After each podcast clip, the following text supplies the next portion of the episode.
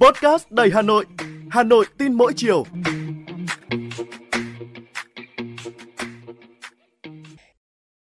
Xin chào quý thính giả, tôi là Hoa Mai, người đồng hành cùng quý thính giả trong số Postcard Hà Nội tin mỗi chiều của Đài Hà Nội ngày hôm nay.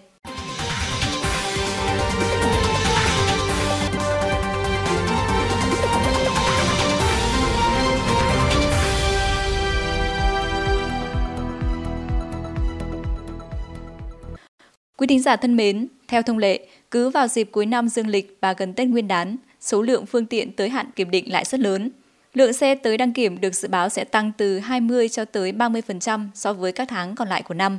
Thời điểm này, chỉ chưa đầy một tháng nữa là đến Tết Nguyên đán sắp thìn. Vì nhiều lý do, sức ép đang trở lại với các trung tâm đăng kiểm trên khắp cả nước.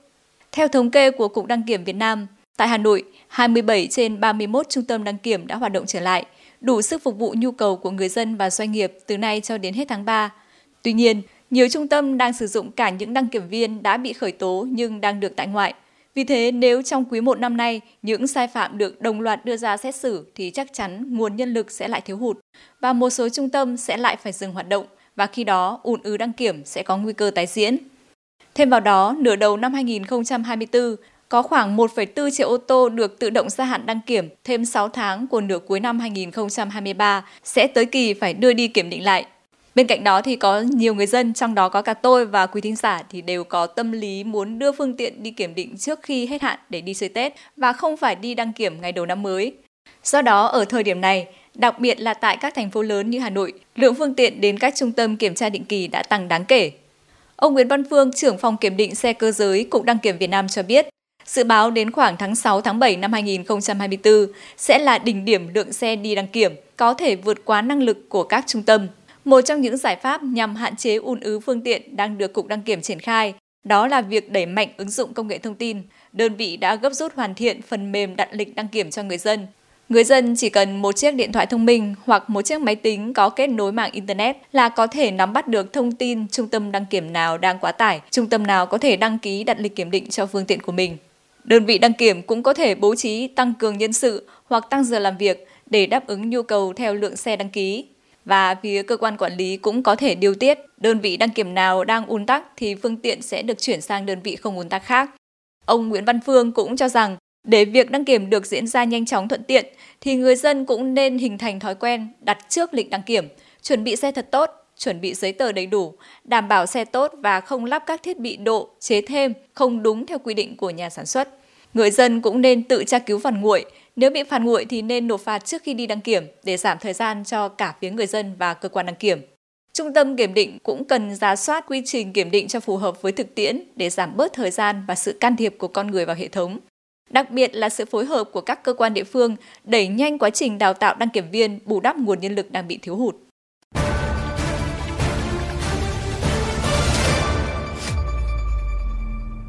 Cả nước hiện đang có 5 triệu ô tô đang lưu hành, trung bình hàng năm lại có khoảng nửa triệu xe đăng ký mới. Dự báo đến giai đoạn 2030-2035, Việt Nam sẽ bước vào thời kỳ ô tô hóa. Nhu cầu đăng kiểm ô tô sẽ không chỉ là 5 triệu xe mà có thể lên tới 20 triệu xe. Cách đây không lâu, tình trạng tăng nghẽn tại các trung tâm đăng kiểm đã xảy ra, gây khốn đốn cho các chủ phương tiện, nhiều thời điểm làm tê liệt hoạt động sản xuất và kinh doanh vận tải, khiến đảo lộn nhiều hoạt động đi lại, sinh hoạt và đời sống của người dân. Bản thân tôi vẫn nhớ hình ảnh hàng đoàn xe rồng rắn kéo dài nhiều cây số. Người đi đăng kiểm xe cơ giới thậm chí còn phải mắc võng qua đêm để chờ đợi.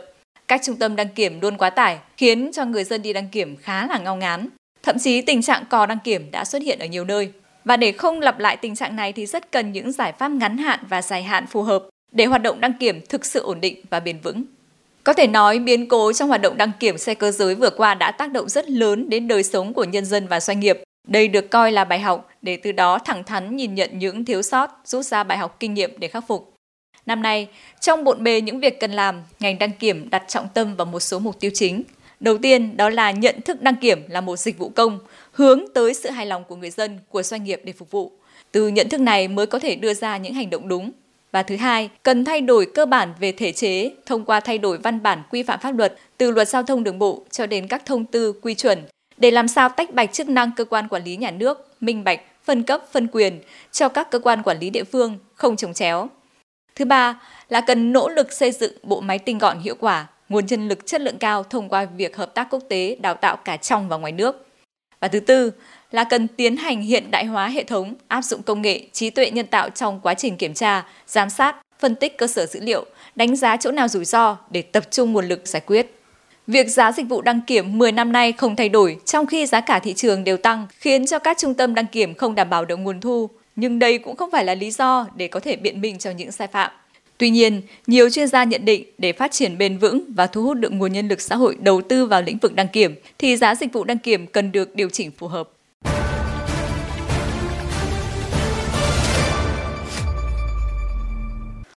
Quý thính giả thân mến, gần đây trên báo chí và trong diễn đàn ở Quốc hội, chuyện lái xe công nghệ chưa được tham gia bảo hiểm xã hội đang được bàn luận nhiều. Hiện cả nước có khoảng 200.000 lái xe công nghệ, bao gồm cả xe máy, ô tô, phần lớn ở độ tuổi từ 25 cho tới 35. Nhưng trong số đó mới chỉ có khoảng 7% số người tham gia bảo hiểm xã hội tự nguyện. Có thể thấy lái xe công nghệ không còn là công việc kiếm thêm lúc nhàn rỗi, mà đã trở thành một nghề gần như là toàn thời gian lái xe ngoài đường, đi kèm là những rủi ro tiềm ẩn Tài xế làm việc trung bình từ 8 đến 13 tiếng mỗi ngày toàn thời gian hoặc từ 5 đến 6 tiếng mỗi ngày bán thời gian. Như vậy, so sánh với số giờ làm việc theo quy định của Bộ luật Lao động năm 2019, thì số giờ làm việc trung bình một ngày của tài xế gần ở ngưỡng giới hạn tối đa là 12 tiếng mỗi ngày. Thực tế, việc lái xe công nghệ tại Việt Nam đối mặt với các rủi ro về sức khỏe. Bên cạnh đó thì việc tự đóng bảo hiểm vẫn vượt quá khả năng chi trả với phần lớn người lao động. Hiện các công ty vận tải công nghệ không đóng bảo hiểm xã hội cho người lao động, tức là họ đã có thêm một khoản tiền khổng lồ. Trái lại, người lao động trong ngành vận tải này đã có cuộc sống vốn thiếu tính ổn định về thu nhập, nay lại càng bấp bênh hơn khi về lâu dài họ không có số hưu cùng những chế độ khác. Ngày hôm qua khi tôi di chuyển trên đường bằng Grab thì một người tài xế công nghệ đã chia sẻ với tôi như thế này. Anh làm công việc chuyên nghiệp này đã được 3 năm. Chủ thuê là các công ty có đăng ký kinh doanh, có lợi nhuận nên anh và nhiều tài xế khác thắc mắc là tại sao không được đóng bảo hiểm xã hội. Quả thực, đây là thực trạng và cũng là bài toán về độ phủ an sinh sẽ phải tính đến dù là dưới hình thức như thế nào, đảm bảo công bằng, chăm lo cho người lao động khi gặp biến cố, trang trải khi về già và nhất là đối với những ngành nghề chưa giáo mồ hôi đã hết tiền.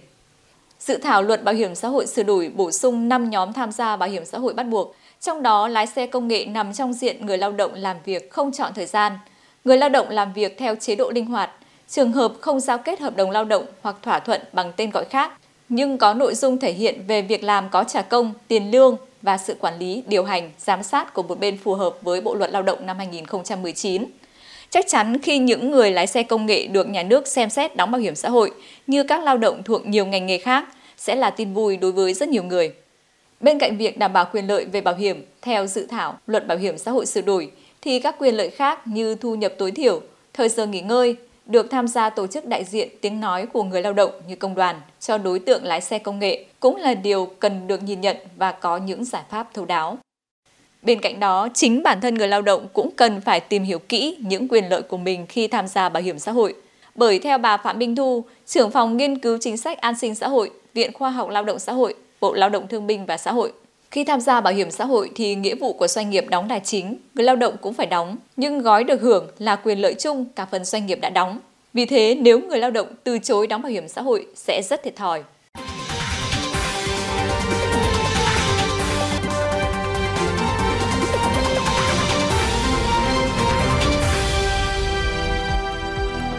Quý thính giả thân mến, tôi vừa gửi tới quý thính giả hai thông tin liên quan đến vấn đề nguy cơ ùn ứ đăng kiểm và quyền lợi của lái xe công nghệ khi tham gia bảo hiểm xã hội.